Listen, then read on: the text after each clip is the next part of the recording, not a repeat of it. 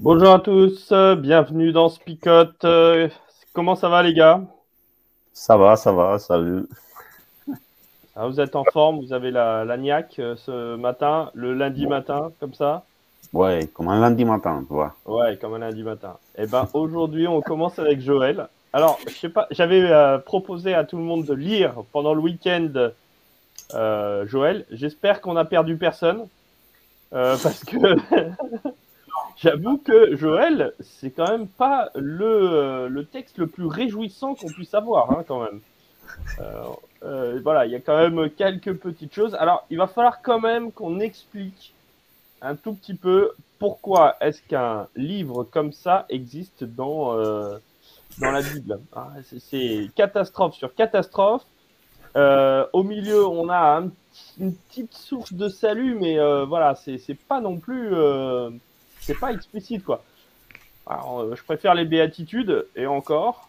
Euh, je préfère euh, quelques textes qui sont quand même un peu sympas. On a l'impression que c'est presque apocalyptique. Je sais pas ce que vous en pensez, les gars, mais euh, comment comprendre ce texte? Comment essayer de l'interpréter?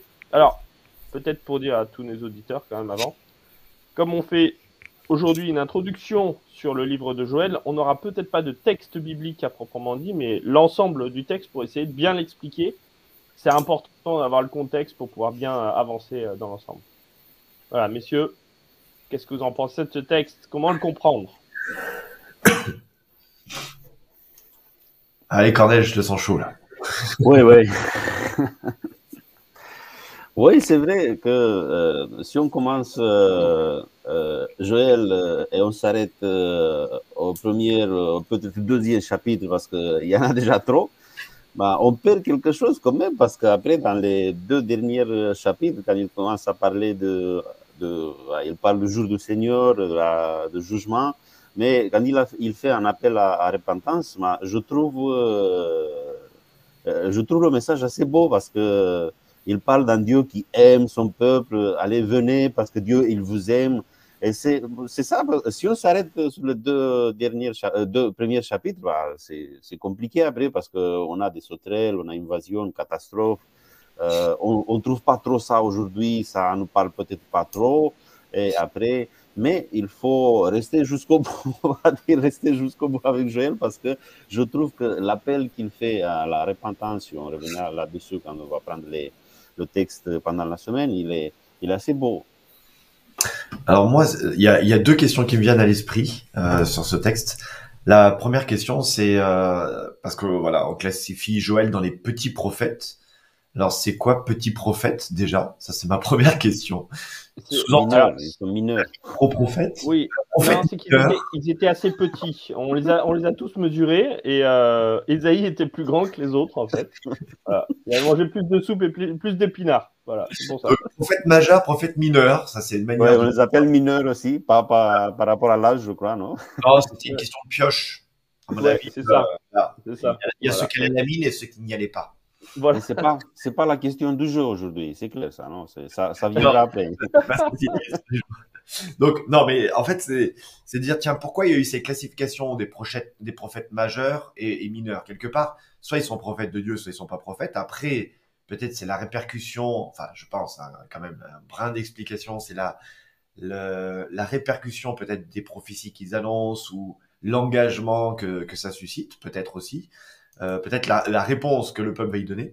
Et puis la, deuxième question, moi, c'est une question sur la lecture de ce passage-là.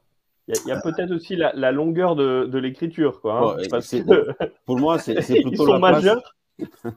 Ils sont majeurs parce qu'ils ont beaucoup écrit, quoi. Non, pour moi, c'est ça. C'est plutôt la place qu'ils occupent dans le canon biblique. C'est pas l'importance qu'ils ont eue, parce que je trouve parmi les, les prophètes mineurs des grands euh, prophètes mineurs, vous voyez. Mais c'est plutôt la place qu'ils ont dans le canon biblique. Bah, en gros, ça veut dire que plus tu parles, plus tu as important, c'est ça le, le... Bah, en tout cas, c'est ce qu'ont compris les pasteurs, hein. euh, moi y compris. Donc, on essaye de beaucoup parler, chaque matin d'ailleurs. Euh, peut-être qu'un jour on sera euh, des, grands prophètes. Non, mais mineur, ça veut, ça veut dire pas, pas important. Je ne vois pas là. alors, moi, au contraire, alors, euh, alors la deuxième question, parce que j'avais une deuxième question que je me pose et que je nous pose en même temps, euh, c'est la.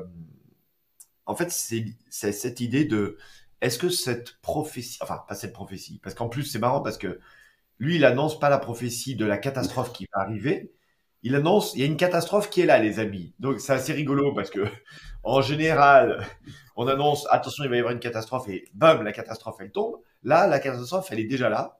Mais du coup ce qu'il annonce c'est la libération. Donc c'est quand même positif. C'est à dire il annonce quelque chose qui va arriver donc la libération dans le Seigneur. Euh, mais au-delà de ça, euh, je trouve que même la manière dont c'est écrit, pour moi, ça fait un écho assez vibrant par rapport à notre actualité euh, de Covid, tout simplement.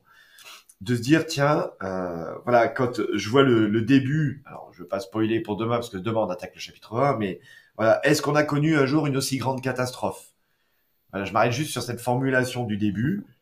Tu dis, tiens, euh, est-ce qu'un jour on a connu une catastrophe comme le Covid? Alors certains diront oui, il y a déjà eu la grippe espagnole qui a fait beaucoup plus de morts, d'autres diront non.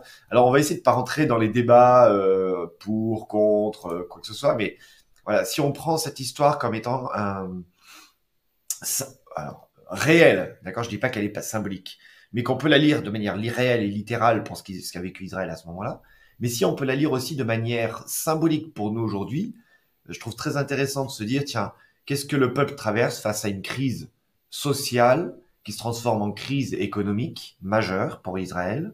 Comment le peuple réagit face à tout ça? Comment il interprète les signes? Et euh, voilà, moi, pour moi, je trouve qu'il y a une chose intéressante, c'est la, manière dont on interprète, par exemple, les signes. Oui, alors peut-être là aussi, ce que je trouve intéressant avec ce texte-là, c'est que pour finir, euh, c'est euh, on a là la recherche de sens de, de, personnes qui vivent une catastrophe qui est terrible et qui, euh, qui les impacte lourdement. Et il y a cette question toujours du pourquoi est-ce que ça m'arrive? Et cette recherche de sens, cette question de pourquoi est-ce que ça m'arrive, hein, qui de temps en temps arrive plutôt à qu'est-ce que j'ai fait au bon Dieu pour mériter ça, cette recherche de sens, elle est là, elle est pleinement là quand on a reçu des catastrophes, quand on vit des catastrophes, et on essaye de modeler un petit peu tout ça pour essayer de comprendre. Euh, c'est aussi la question de la science, c'est-à-dire euh, comment ça se fait que ça arrive chez nous. Euh, on va rechercher le, comment, mais qui est en fait une, question de sens, mais un peu détournée, mais qui reste une question de sens quand même. Et là, moi, je trouve c'est intéressant parce que on a le reflet d'un peuple qui cherche du sens face à des catastrophes qui, qui leur sont arrivées et qui va transformer ça aussi euh, de manière différente. Euh, c'est ça, mais j'attends les prochaines sections pour pouvoir en, discuter. Bon, euh, restant sur le, sur le texte général de Joël, on voit qu'il y a un schéma catastrophe, apocalypse, jour du Seigneur qui ne change pas, parce que on voit ça chez les prophètes mineurs, qu'on appelle chez les prophètes mineurs, on voit ça déjà souvent. Euh, il y a une catastrophe, à partir de là, bah, ça nous donne la possibilité de parler de jour du Seigneur. Il y a une destruction, euh, ça nous donne la possibilité, si euh, le jour du Seigneur, ça sera rien comparé à ça. Ça, c'est rien comparé au jour du Seigneur, la catastrophe, parce que c'est catastrophique. Et après, on parle de la repentance, on appelle la repentance parce que, vous voyez, la vie, elle est courte, il faut faire quelque chose. Et là, c'était le, schéma et ça n'a pas changé par rapport à aujourd'hui parce que aujourd'hui, c'est, il y a qui fait à peu près la même chose à partir d'une catastrophe, comme euh, vous avez déjà mentionné, Covid aujourd'hui. Euh, à partir de là, bah, on va parler de la fin du monde, voyez, parce que euh, c'est pas que c'est la, fin du monde là tout de suite. Joël, il dit pas ça. La, catastrophe qui lui, c'est pas la fin du monde, c'est pas la fin de. Sinon que ça annonce que un jour, ça viendra. Le jour du Seigneur, euh, elle, viendra. Ouais, moi je rebondis sur ce que tu dis, Cornel, parce que je trouve que c'est euh, c'est vraiment ça peut-être la problématique euh, qu'on rencontre aujourd'hui, c'est cette difficulté. Enfin, là je suis déjà dans l'application, désolé, mais euh, je me je vais m'auto-censurer. Pardon, je on reviendra après là-dessus, mais ce défi de même pour Israël quelque part d'interpréter un signe. Alors, est-ce qu'il interprète un signe comme étant un message divin, ou est-ce que ce signe est l'occasion d'une réflexion, en fait, si je le résume comme ça. Et et c'est là où je trouve c'est intéressant quelque part ce prophète qui n'est pas un prophète au sens de il annonce la catastrophe, comme on disait, mais qui annonce plutôt une libération. Euh, c'est, ça nous fait réfléchir sur comment est-ce que nous réagissons face à des signes qu'on, rencontre en fin de compte.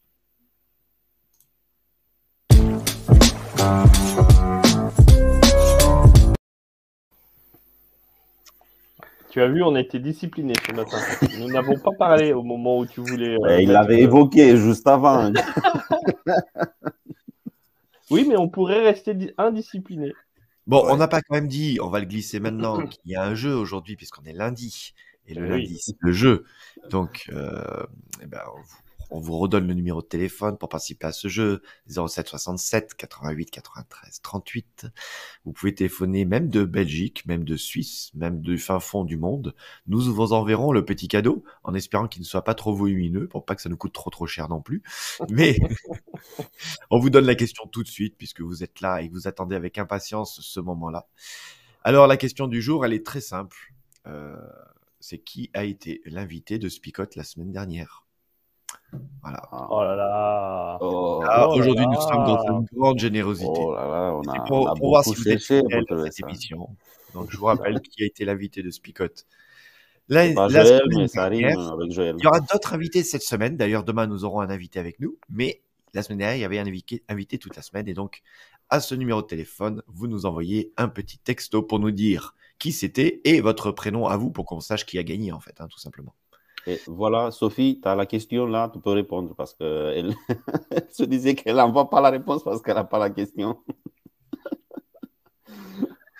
Bon, peut-être pour revenir au texte, euh, messieurs, quand même, un Oui, petit peu. euh, c'est voilà, hein. banalité, c'est futilité. C'est futilité, on est d'accord. Donc, on revient au, au texte. Moi, ce que je trouve intéressant aussi, euh, qui est vraiment un, un procédé qu'on retrouve assez régulièrement dans l'Ancien Testament, c'est ce, ce procédé que j'appelle, qui n'est pas du tout scientifique, hein, comme je vais le nommer, mais euh, du clair-obscur. Euh, vous connaissez euh, ce, procédé en peinture, et si vous ne le connaissez pas, allez chercher sur Wikipédia. Euh, c'est des maîtres euh, peintres qui faisaient en sorte d'avoir un fond qui était très très sombre pour pouvoir faire ressortir euh, la lumière en, faisant un, tableau euh, très très euh, lumineux, mais avec un fond très sombre. Et, je trouve ça chouette parce que ça nous explique un peu parfois toute la manière dont va être euh, traité euh, les catastrophes dans les petits prophètes comme dans les grands prophètes d'ailleurs. Euh, cette insistance lourde sur les catastrophes, mais en même temps, derrière, euh, va être présentée la, lumière du jugement, ou en tout cas de, de la venue du Christ. Enfin, du Christ, n'importe quoi. Là, en l'occurrence, c'était Dieu. Hein, mais, euh, donc, euh, ce- Oui, ce- le, le retour du Christ, il y a, il y a quand même quelque chose derrière la dé- Enfin, on, c'est toujours est l'attente. finale. Oui, bon, c'est l'attente finale, on est d'accord. Mais nous, euh, en tant que chrétiens, on y voit le Christ. Mais euh, pour l'instant, dans le texte, littéralement, c'est Dieu. Quoi. Donc, euh, voilà. Mais voilà, ce, ce procédé du clair-obscur, il est vraiment intéressant parce qu'on va forcer le trait sombre de la catastrophe pour pouvoir enfin mettre en perspective euh, bah, le salut de Dieu qui est euh, énorme et grandiose face à la catastrophe qui est vraiment catastrophique. Quoi, hein. Euh, voilà, pour le résumer. Mais je trouve ça vraiment intéressant parce que ça nous permet aussi de lire, de prendre du recul par rapport à certaines choses qui sont euh, grossies, presque caricaturées dans, dans, la- dans l'Ancien Testament où c'est, c'est- c'est énorme. Quoi. À chaque fois, on a envie de. enfin, c'est- c'est- on n'a pas envie de lire ce genre de choses. Nous, on aime bien le truc un peu fleur bleue et un peu euh, tranquillou. euh, voilà. Alors là, ce procédé-là, il est là pour mettre justement ce- cette perspective. Et ça, je pense que c'est vraiment important de pouvoir bien le prendre en, compte pour pouvoir prendre de la distance aussi face au texte. Oui, moi, je suis tout à fait d'accord avec toi, avec le procédé que tu viens de mentionner. Il y a des pièges dans ce procédé-là. Un des pièges que je vois, c'était, c'est de s'arrêter sur la, sur la source de, de la catastrophe. Pourquoi la catastrophe? vous voyez? C'est Mm. Dieu qui l'a envoyé. Oh non, c'est pas Dieu. Oh, c'est Dieu à cause de nos péchés. Oh, quel péché? Oh. Et après, on utilise ça juste pour euh, rester sur la catastrophe et ne pas utiliser cette catastrophe qui est déjà là. Euh, Si on va euh, se, il y a, je vois le débat aujourd'hui sur le, sur le Covid. On n'est pas. Et maintenant, mais bon, on, on l'a fait aujourd'hui, on, on mélange les choses, non? Là, le débat qu'il y a aujourd'hui, pourquoi euh, le Covid, non? C'est quoi? C'est Dieu qui l'a envoyé, ça. Mais euh, là, je vois, euh, bon, Joël, s'arrête sur ça aussi. C'est vrai qu'il donne un peu la réponse. Il croit que c'est Dieu qui a envoyé les, les sauterelles, le- la, catastrophe. Mais après, il continue, il reste pas sur la catastrophe, il continue, il va profiter de ça. Pourquoi? Pour réfléchir sur quoi? Bah, tout d'abord, une réflexion personnelle. Parfois, on fait une réflexion par rapport aux autres. C'est à cause de ça, ça, ça, je ne sais pas quel péché qu'il y a dans le monde aujourd'hui. Non, une réflexion personnelle, on se met en réflexion et après, on va essayer de, de faire quelque chose avec à partir de la catastrophe qui est déjà là.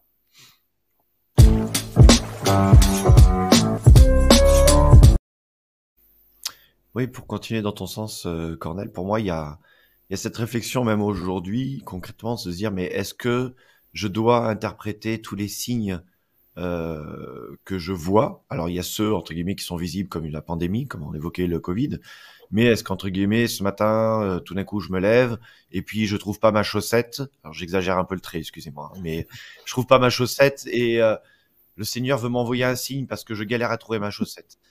Euh, que je reste en place. je peux pas marcher, j'ai pas de chaussettes. C'est ça. Euh, je dois surtout pas me lever, je dois rester au fond de mon lit. Alors bon, ok, on est d'accord, j'exagère le trait, mais euh, et en même temps, alors je ne dis pas qu'il n'y a pas un événement, qu'il n'y a pas un message, ou qu'au travers de ce message-là, plutôt, Dieu veut pas faire transmettre quelque chose à son peuple, et Joël va, alors, entre guillemets, utiliser cette situation pour rappeler le peuple à une repentance, d'accord? Parce que c'est intéressant. Euh, j'ai envie de dire, est-ce qu'il y avait besoin des sauterelles pour appeler le peuple à cette repentance?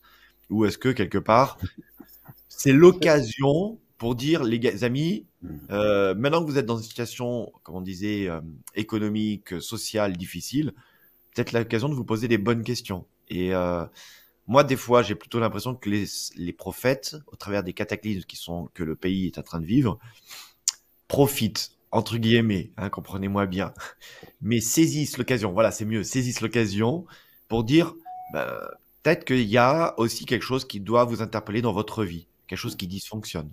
Et de pas être centré sur la catastrophe en elle-même, mais peut-être sur comment, au travers de cette catastrophe, on peut prendre conscience.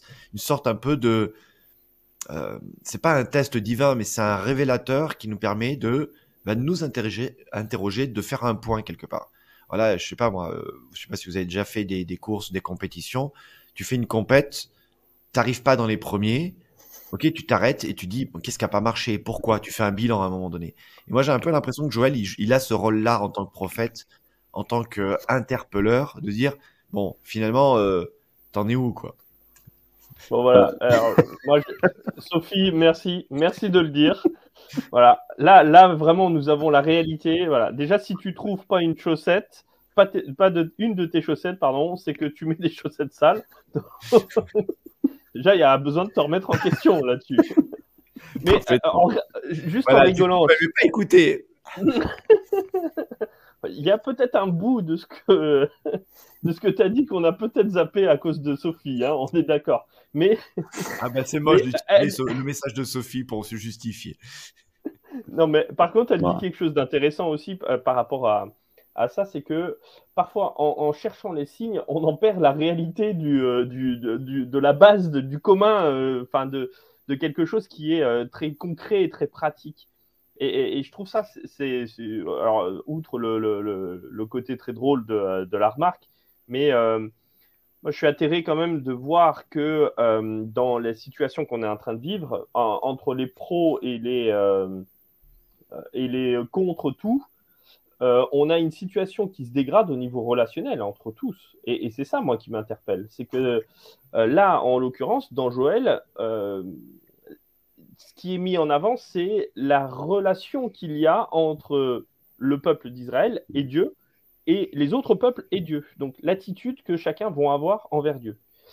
Euh, et je trouve ça intéressant parce que euh, dans une situation catastrophique, là où on se pose la question du pourquoi, elle est transformée, cette question du pourquoi, de la recherche du sens, en une euh, invitation au peuple à dire, ben, plutôt que vous concentrer sur tout ça, concentrez-vous sur la relation que vous avez avec votre Seigneur. Alors c'est ce que tu disais, hein, Flip si mm. j'ai bien écouté et si j'ai bien entendu, euh, mais qui est de, se décentrer du problème pour pouvoir rentrer dans une vraie relation.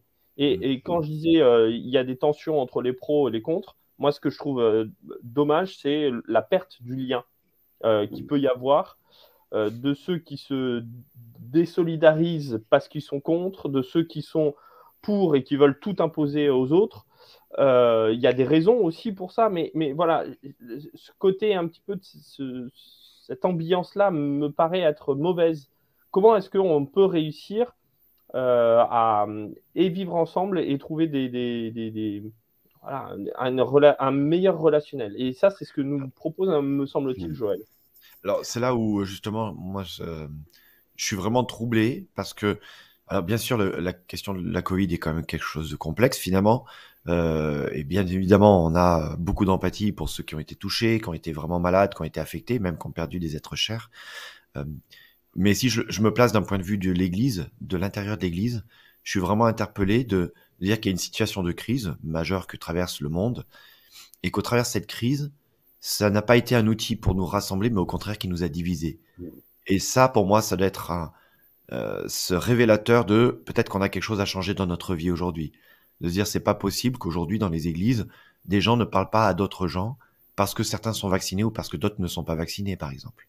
Et alors, peut-être qu'on est sur un sujet dangereux, mais, mais c'est quand même une réalité aujourd'hui. Et, et, enfin voilà, là, il y a des sauterelles, d'accord, qui dévastent un pays. Les gens prennent conscience collectivement et se rassemblent et, ont envie de construire du lien avec Dieu.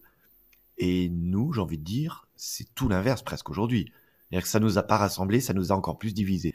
Et là, je trouve que quelque part, chacun doit peut-être faire son, sa propre réflexion aujourd'hui, de dire comment se fait-il que des visions différentes t'éloignent de Dieu, alors qu'en fait, le, sujet n'est pas théologique? Enfin, je veux dire, euh, la pandémie n'est pas théologique. Alors certains vont en faire des applications prophétiques, théologiques, mais euh, est-ce qu'on est en train de semer justement euh, la terreur et euh, l'apocalypse, ou est-ce qu'au contraire, ça devrait nous interpeller, nous rassembler et nous dire, bah, peut-être que le jour du Seigneur arrive bientôt, mais que du coup, ça allait être un encouragement. Quoi. Donc là, c'est, moi, je suis vraiment triste de la situation de quelque part dans laquelle, malheureusement, souvent on est. Quoi. Moi, je trouve un autre message avant de, que ça se coupe vite. Je trouve un autre message, il est très intéressant, en lien avec euh, tout ce que vous avez mentionné déjà le fait que la vie sur la Terre, elle est fragile, elle est éphémère. Euh, vous voyez, ça suffit. Pour moi, pour, pour, vous, c'est quoi euh, sauterelle? Ça vous dit quoi? Bah, Pour moi, je vois une sauterelle, mais c'est quelque chose de, de, très inoffensif. moi, je jouais avec les sauterelles quand j'étais enfant. Euh, un petit virus qui vient de la Chine, euh, à tout au début on se disait mais c'est quoi ça? Et vous voyez, ça suffit que ça, quelque chose que c'est pas grand chose de menacer la vie sur euh, sur la terre. La vie, elle est elle est éphémère, elle peut passer. C'est pour ça qu'il faut s'occuper des choses importantes dans la vie, parce que euh, on a une moyenne de quoi 70 ans, on va dire, euh, la longueur de la vie de quelqu'un, mais ça peut être raccourci d'une manière catastrophique euh, dans n'importe quel moment, pour n'importe quel moyen, on va dire. C'est pour ça qu'il faut bien réfléchir sur la, vie et faire dans la vie des choses importantes. Ouais.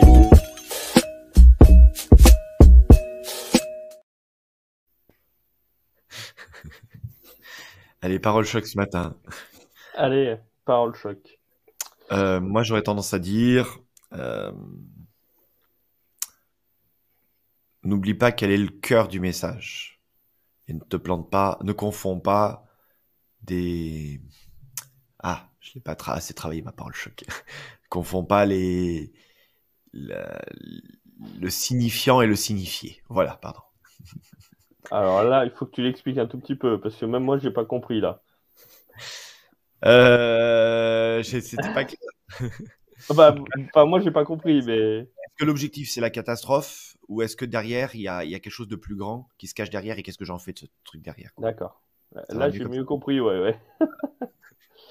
euh, moi, ce que je trouve intéressant avec Joël, c'est que euh, face à la catastrophe qui, est, euh, qui nous touche dans notre vie et dans notre quotidien, Dieu y répond par l'effusion du Saint-Esprit. Euh, l'effusion euh, du Saint-Esprit, il est de dire la vie, d'une part, qui est réinjectée dans une situation mortelle, et deuxièmement, la, comment dire, la présence de Dieu dans mon cœur. donc, face à la catastrophe, Dieu hein, me souffle la vie